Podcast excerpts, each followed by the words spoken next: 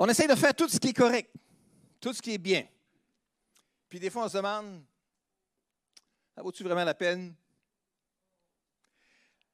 on se pose des questions des fois. Qu'est-ce que ça me donne de faire tout ça?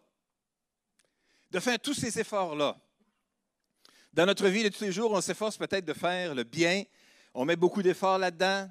Euh, on réorganise les affaires. Puis après ça, il y a une, deux, trois difficultés ou problèmes qui nous tombent dessus, qui surgissent. Puis on se dit, c'est quoi ça? Où est la justice là-dedans? Bien, justement, ça donne-tu bien qu'on euh, est en train de faire une série justement sur J'ai une question pour toi. Et ce matin, j'aimerais si on pouvait explorer ensemble une question pour susciter la réflexion. Une réflexion qui pourrait bien nous sauver la vie, qui pourrait bien nous sauver jusque dans la vie Voyez-vous, en vérité, Dieu est bon pour son peuple, Dieu est bon pour ses enfants. N'est-ce pas? Oui, Dieu est bon pour ses enfants, mais des fois, ça ne va pas toujours bien dans ma vie. Et on peut bien dire que Dieu est bon, et puis que la Bible dit que Dieu est bon, mais des fois, quand on regarde notre vie tous les jours, on se dit, mais coudons, il y a de quoi qui ne marche pas, ça ne va pas là. Et ça soulève des questions. Dieu est-il si bon que ça? Ou qu'est-ce que c'est l'affaire qui fait que ça ne marche pas si bien que ça? Ce n'est pas d'hier qu'il y a quelqu'un qui se pose des questions à ce sujet-là. Savez-vous quoi? Dans le psaume 73 dans la Bible, qui a été écrit par Azaph, il soulève la même question aussi, puis on va regarder ça ensemble ce matin. Ce psaume-là remonte, à, qui a été écrit, semble-t-il, à environ 1000 ans avant Jésus-Christ. Je vous rappellerai qu'on est en 2021. Alors, ça veut dire ça fait 3000 ans. 3000 ans. Et ça, c'est, c'est plus arrière, arrière, arrière, arrière. Alors, on est tellement loin dans les arrières qu'on est dans les euh, multipliés par 10, exposant quelque chose dans, le nombre d'arrières qu'on peut avoir dans l'affaire. Alors, ça fait vraiment longtemps qu'on se pose des questions là-dedans. Puis regardons ensemble dans le psaume 73, versets 1 à 3 ce matin. Oui, tu es bon pour Israël, pour ceux qui ont le cœur pur. Toutefois, cependant, mes coudons, hein, mon pied allait trébucher et mes pas étaient sur le point de glisser, car j'étais jaloux des vantards en voyant le bien-être des méchants. Azaph, donc, qui vivait à cette époque-là. Azaph, il faut dire, c'était un des dirigeants de l'un des groupes musicaux lévitiques qui avait été établi par le roi David pour louer l'Éternel. Puis Azaph était l'un de ces chefs d'équipe-là.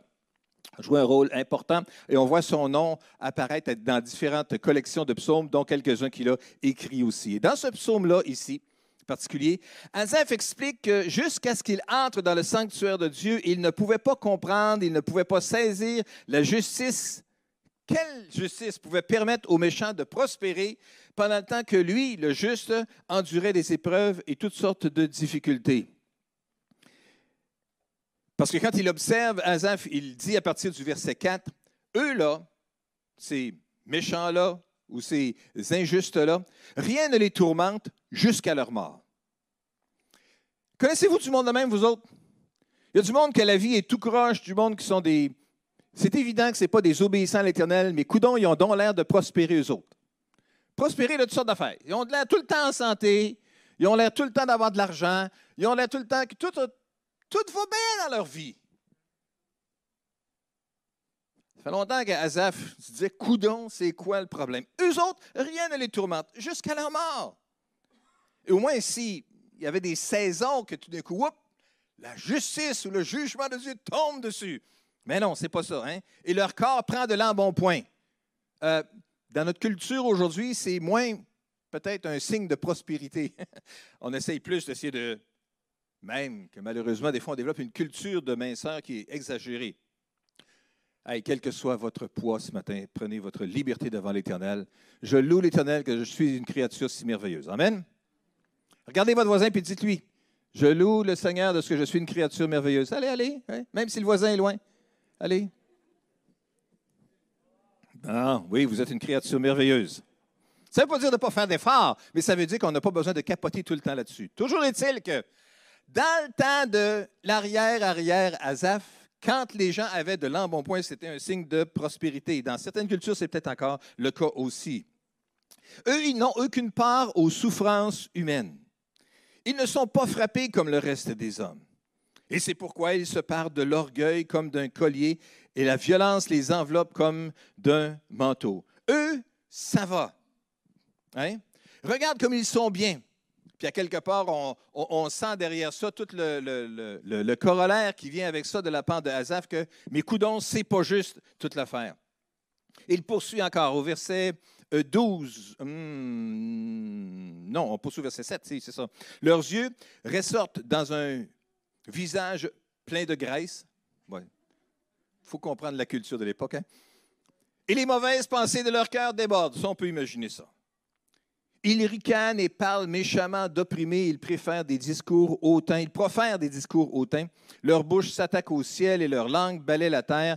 Des gens qui blasphèment à tour de bras, des gens qui sont, euh, euh, disent toutes sortes d'imbécilités à l'égard de Dieu, à l'égard des croyants, à l'égard des chrétiens, qui pourtant semblent prospérer malgré tout. Et puis dans le fond, Azaf dit, regarde comment ils sont bien autres. C'est pas juste à quelque part.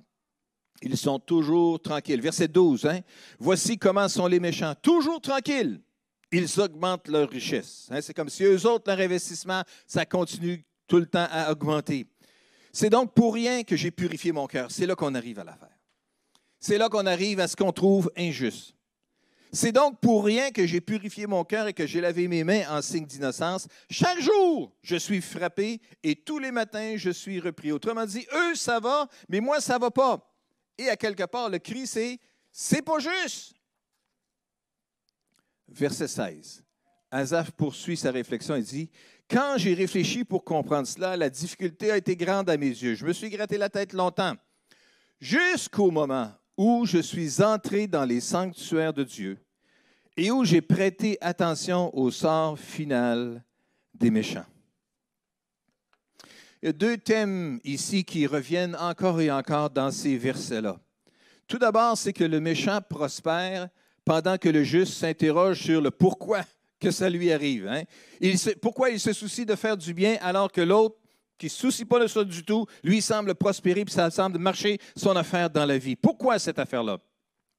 Pourquoi se bandrer de faire tous ces efforts-là si ça va m'amener encore de la souffrance et puis ça me m'amènera pas plus de prospérité. Puis l'autre qui fait aucun effort, lui, il semble se la couler douce.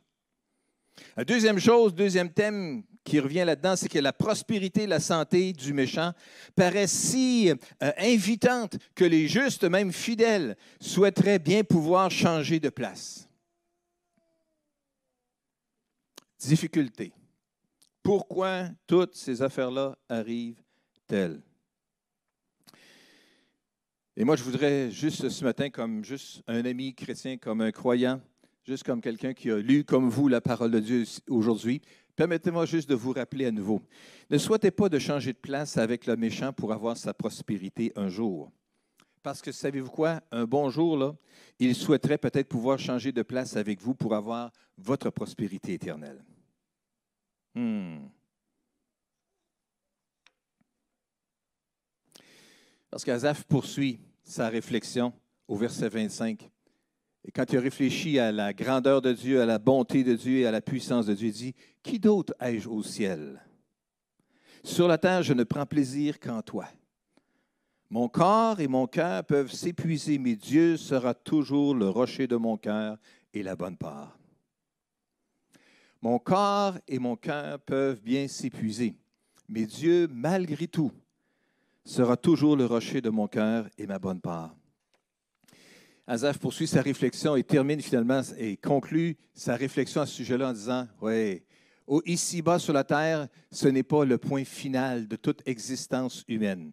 Il y a quelque chose d'autre qui existe après. Et ce, et ce quelque chose d'autre qui existe après, dans toute sa gloire et dans toute sa splendeur, ça vaut bien la peine d'endurer des moments d'injustice temporaires mais des fois, les petits bouts qui paraissent longs, comme disait l'autre à un moment donné, pour être capable de réaliser et de maintenir notre position euh, spirituelle quant à, à notre destinée éternelle. Qui d'autre ai-je au ciel? Et sur la terre, je ne prends plaisir qu'à toi.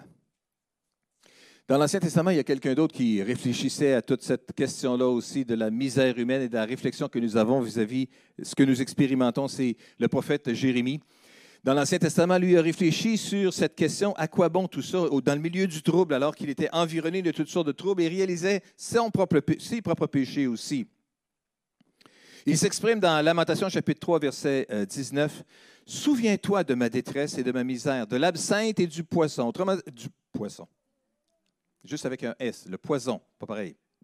Parce que du poisson, ce n'est pas du poison. Du poisson, c'est bon. Que tous les enfants m'écoutent ce matin, du poisson, c'est bon. C'est bon pour la santé, oui. Mais ce que, Jérémie dit ici, il ne parle pas de poisson, il parle de poison. Hein. J'ai de la détresse, j'ai de la misère, je vis toutes sortes de problèmes. Quand je me souviens, je sombre. Hein. Quand je réfléchis là-dessus, euh, je sombre, je, je, me décourage. Mais il poursuit au verset 21, Mais voici ce que je veux méditer pour garder espoir. Les bontés de l'Éternel ne sont pas épuisées et ses compassions ne prennent pas fin. Voici ce que je veux méditer. Voici ce qui va m'aider à garder espoir dans le milieu de l'injustice que je peux expérimenter sur la terre. Pourquoi eux autres, ça va bien puis ils font pas d'efforts? Pourquoi moi, je fais plein d'efforts et que ça va pas bien? Si je pense à toute la misère que j'ai, ça ne m'encouragera pas. Si je pense à toutes les bontés de l'Éternel, ça, ça va m'encourager.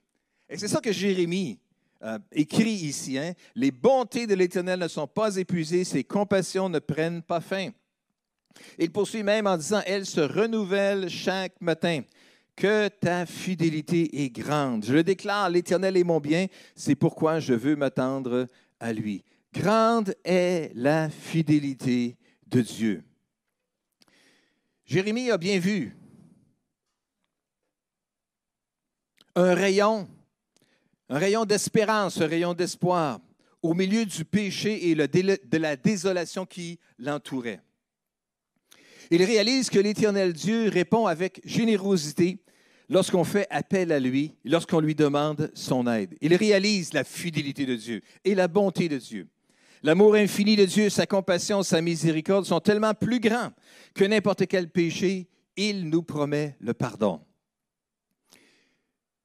Si ce matin vous m'écoutez et vous vous interrogez, passant, j'ai vécu une semaine difficile. J'ai fait une coupe de coche mal taillée. En fait, je me suis planté pas à peu près. Pas fier de moi. Est-ce que Dieu va être capable de pardonner ce que j'ai fait? Quand on sent le poids de la culpabilité, ça peut être une véritable question. Mais quand on, est, euh, quand on revient dans la présence de Dieu, quand on commence à réfléchir à la grandeur, à la bonté de Dieu et à sa fidélité, on peut être sûr qu'il est prêt à nous pardonner. La Bible nous dit que si nous confessons nos péchés, il est fidèle et juste pour nous les pardonner et nous purifier de toute iniquité. Ce matin, si vous vous posez la question, euh, est-ce que Dieu est capable de me pardonner? La réponse est oui, il est capable de vous pardonner. Et oui, il attend de vous pardonner. Il attend juste que simplement vous puissiez vous repentir, comme on dit, hein, vous tourner de bord, pour vous dire, ben, pardonne-moi Seigneur, j'ai encore manqué mon coup cette fois-ci. Savez-vous quoi?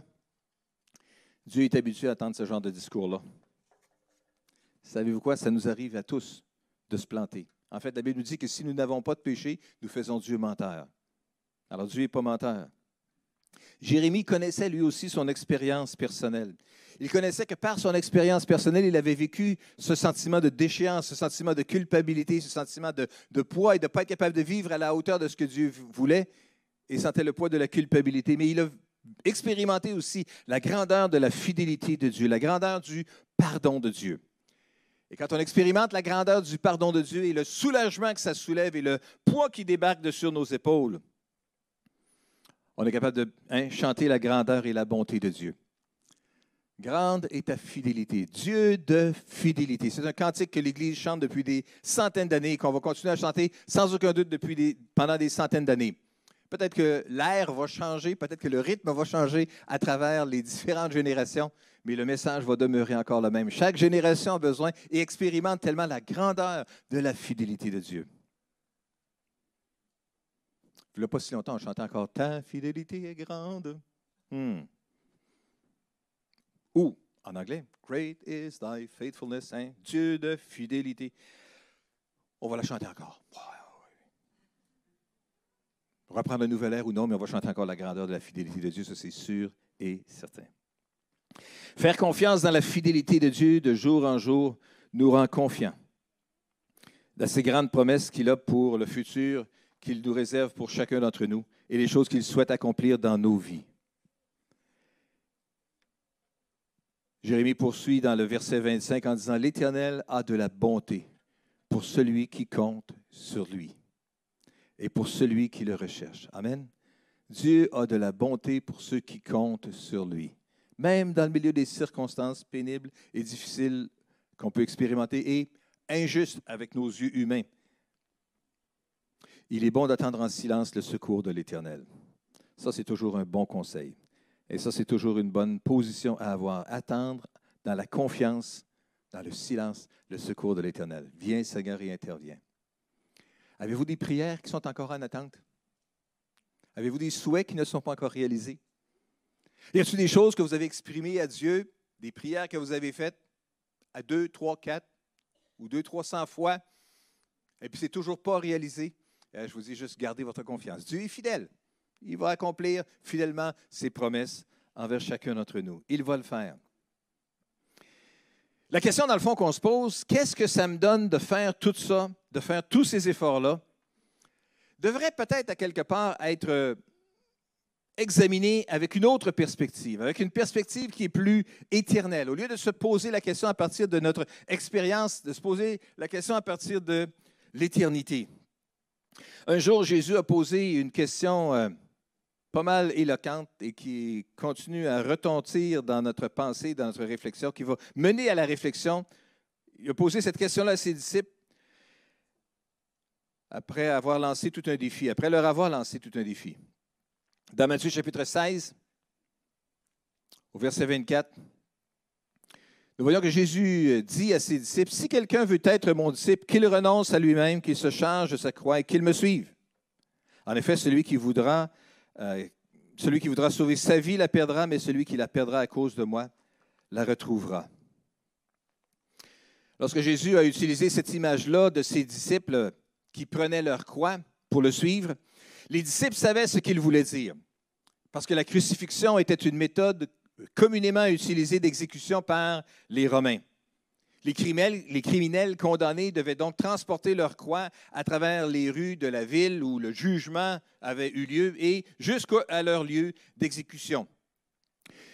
La crucifixion était un jugement tellement sévère que les citoyens romains n'étaient pas crucifiés. C'était que pour les, les autres, les autres de moins de gamme peut-être que les grands citoyens romains.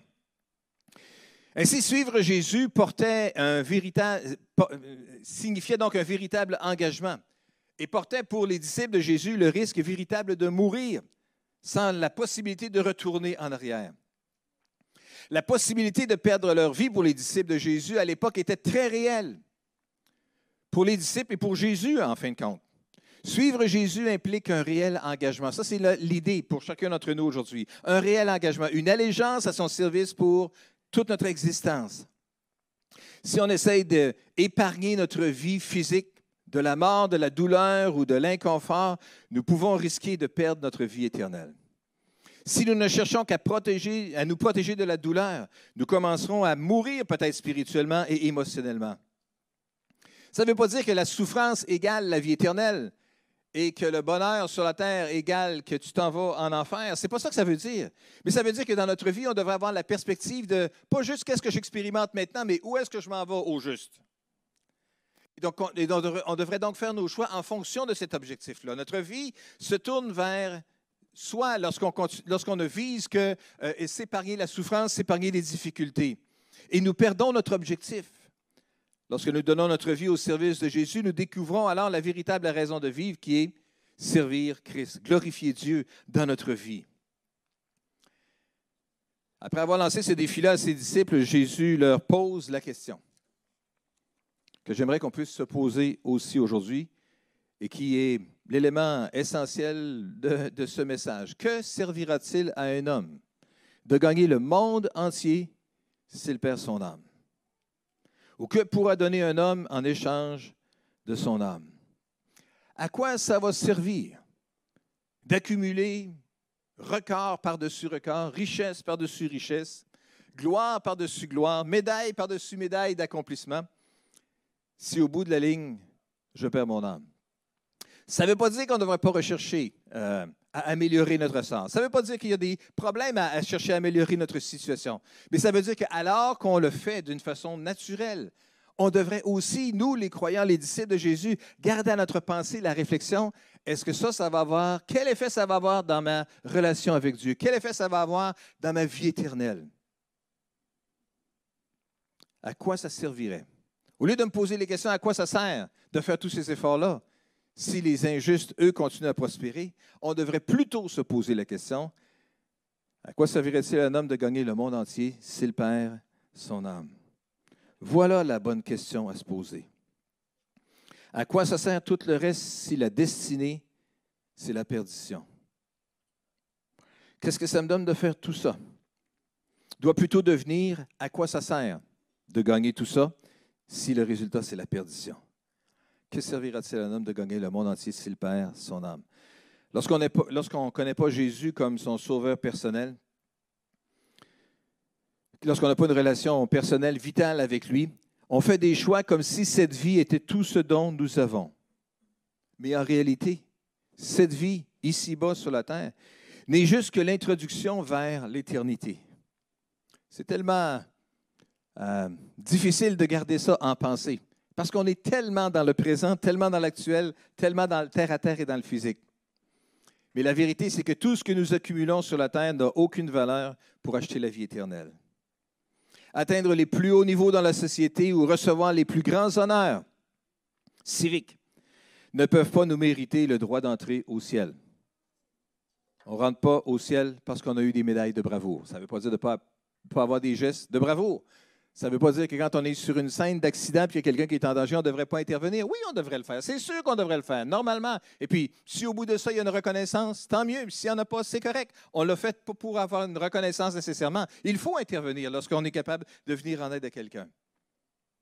Mais on ne rentre pas au ciel parce qu'on a sauvé la vie de quelqu'un. On rentre au ciel parce que quelqu'un a offert sa vie en sacrifice pour nous et que nous avons dit oui, j'ai besoin de Jésus dans ma vie. Amen. Que servirait-il à un homme de gagner le monde entier s'il perd son âme? Ça, c'est la question que j'aimerais qu'on puisse garder dans nos pensées, dans nos réflexions, aujourd'hui, demain et dans les prochaines journées. Est-ce que je peux inviter les musiciens à revenir, s'il vous plaît? Ne devrait-on pas tenir compte de cette question-là lorsqu'on réfléchit aux choix qu'on a à faire dans la vie? Puis on en a plusieurs choix à faire dans la vie parce qu'il y a plusieurs opportunités qui peuvent se présenter devant nous.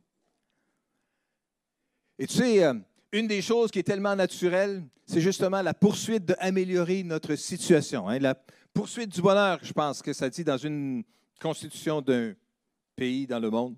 Chercher la poursuite du bonheur, chercher à améliorer notre condition. C'est sûr, il n'y a rien de mal avec ça. Les choses changent et s'améliorent tellement à toutes sortes d'égards. De vouloir améliorer son sort, c'est bien. C'est louable. Mais ce serait important d'inclure cette question-là dans la liste des pour et des contre des choix que nous avons à faire. Alors qu'on réfléchit à est-ce que ça vaut la peine? Est-ce que je devrais saisir cette opportunité-là? Si je m'achète un nouveau chalet, c'est une bonne idée? Ben, voyons non. Si tu peux aller puis te reposer, tant mieux, profites-en. S'il est trop loin d'une église et que tu ne pourras plus jamais y aller, il faut juste poser la question. Ça ne veut pas dire de ne pas le faire, mais ça veut dire de poser la question. Ah, s'il y a du Wi-Fi puis tu peux écouter le Carrefour chrétien de la capitale en ligne, c'est bon. Mais s'il n'y a pas le Wi-Fi, il faut juste se poser la question. Ça ne veut pas dire de ne pas le faire, mais tout ce que je veux dire, c'est se poser la question. C'est vrai pour le chalet, c'est vrai pour toutes sortes de possibilités de loisirs qui peuvent s'offrir à nous aussi. Je dois dire que j'ai expérimenté à travers les années d'avoir vu certains frères, certaines sœurs fidèles qui aimaient le Seigneur et qui ont fait des choix d'améliorer leurs conditions de loisirs comme ça. Puis ont manqué une réunion, deux réunions, trois réunions. On ne les voit plus du tout maintenant. Ce sont des gens qui se sont éloignés spirituellement. Je ne veux pas les condamner, les juger. Ce n'est pas à moi de décider qui, va au ciel et qui, va en enfer. Mais ce que j'ai vu, ce que j'ai été témoin, c'est que des fois, juste en, souhaitant faire quelque chose de bien, on peut se mettre dans le trouble. Et c'est là que cette question-là que Jésus a posée prend toute sa pertinence. Que servirait-il à un homme de gagner le monde entier s'il perd son âme? La pensée de notre destinée éternelle devrait rester dans le top de nos priorités. Qu'est-ce que ça va faire? Si je choisis de faire telle chose, telle chose, euh, si je m'éloigne physiquement de l'Église, ça ne veut pas dire qu'on devrait tous prendre des logements, euh, tout proche de, l'Église et être prêt à y aller facilement. Peut-être que l'Église devrait être promoteur peut-être d'un complexe et puis on vendrait des, Non, non, on ne fera pas ça. Et on ne se lancera pas dans ces affaires-là. Ce n'est pas ça notre appel. Hein? Comme un sideline, après avoir vécu une construction comme ça ici et tous ces rebondissements, on va se lancer dans hein, la prospérité. Eric, qu'est-ce que tu en penses? C'est une bonne idée? Non, je ne pense pas qu'on va se lancer dans la construction de ça. Non. La question importante qu'on devrait se poser, dans le fond, c'est pas juste combien de kilomètres que je suis de l'Église, combien de kilomètres que je suis des frères et sœurs, mais est-ce que les choix que je fais concernant mon emploi, concernant l'horaire de travail, concernant des possibilités de loisirs. Je parlais avec un, gars cette semaine, justement, qui est venu poser la grille en haut. Il y a un bateau, un bateau de 33 pieds. Puis il s'en allait, il pinait son bateau vendredi, puis il s'en allait en vacances pour aller faire des croisières sur des lacs majestueux du Québec à quelque part. Bien heureux avec son bateau, puis tant mieux pour lui. Je ne sais pas si j'ai envie d'être jaloux. Il y a un côté de moi qui dit Ah, ça serait le fun en Titi. Puis un autre côté de moi qui dit Ah oh non, j'ai bien trop le mal de mer, ça n'a pas de bon sens. Vous pensez que j'étais pour dire Oh non, je pensais trop à ma vie spirituelle. Ben oui, je devrais vous dire ça. Mais la réalité, c'est pas ça. On pense bien plus humainement des fois dans bien des situations. Mais la réalité, c'est avant d'acquérir quelque chose comme ça, je devrais me poser la question juste comme un croyant. Quel effet ça va avoir dans ma vie spirituelle? Et si la question c'est non, non, ça ne nuira pas à rien pantoute parce qu'il va y avoir ceci, cela, ceci, cela. Et peut-être que comme couple, quand on fait des réflexions, des pensées comme ça, on devrait être l'un ou l'autre, être capable de se lancer le défi aussi et la réflexion. Quel effet ça va avoir sur notre, notre vie de couple, sur notre vie spirituelle, sur notre marche avec le Seigneur? Quel effet aura ce choix-là qu'on est sur le point de faire sur la qualité de ma vie spirituelle et de ma relation avec Dieu? Que servirait-il à un homme de gagner le monde entier s'il devait perdre son âme? Si ce choix-là de risque, risque de nuire à ma vie spirituelle, alors il faudrait peut-être y réfléchir encore une fois avant de s'engager sur ce chemin-là. Que servirait-il à un homme de gagner le monde entier s'il perd son âme? Seigneur, nous voulons juste te remercier aujourd'hui pour les questions que tu nous as laissées, les questions que tu as posées et qui retentissent encore aujourd'hui des centaines, des milliers d'années plus tard, comme étant encore tellement pertinentes dans les choix, les décisions, les orientations que nous avons à prendre tous les jours dans notre vie aujourd'hui. Alors je veux juste te prier aujourd'hui, Seigneur, pour mes frères et mes sœurs, pour tous ceux qui entendent ce message aujourd'hui. Viens parler à nos cœurs. Viens juste appliquer la vérité de cette parole à chacune de nos expériences personnelles. Et viens nous aider, Seigneur, à pousser la réflexion, à prendre les bonnes décisions et à glorifier ton nom, Seigneur. Au nom puissant de Jésus. Amen. Et Amen. Je vais inviter euh, Marianne et l'équipe de louange de nous conduire dans la louange ce matin.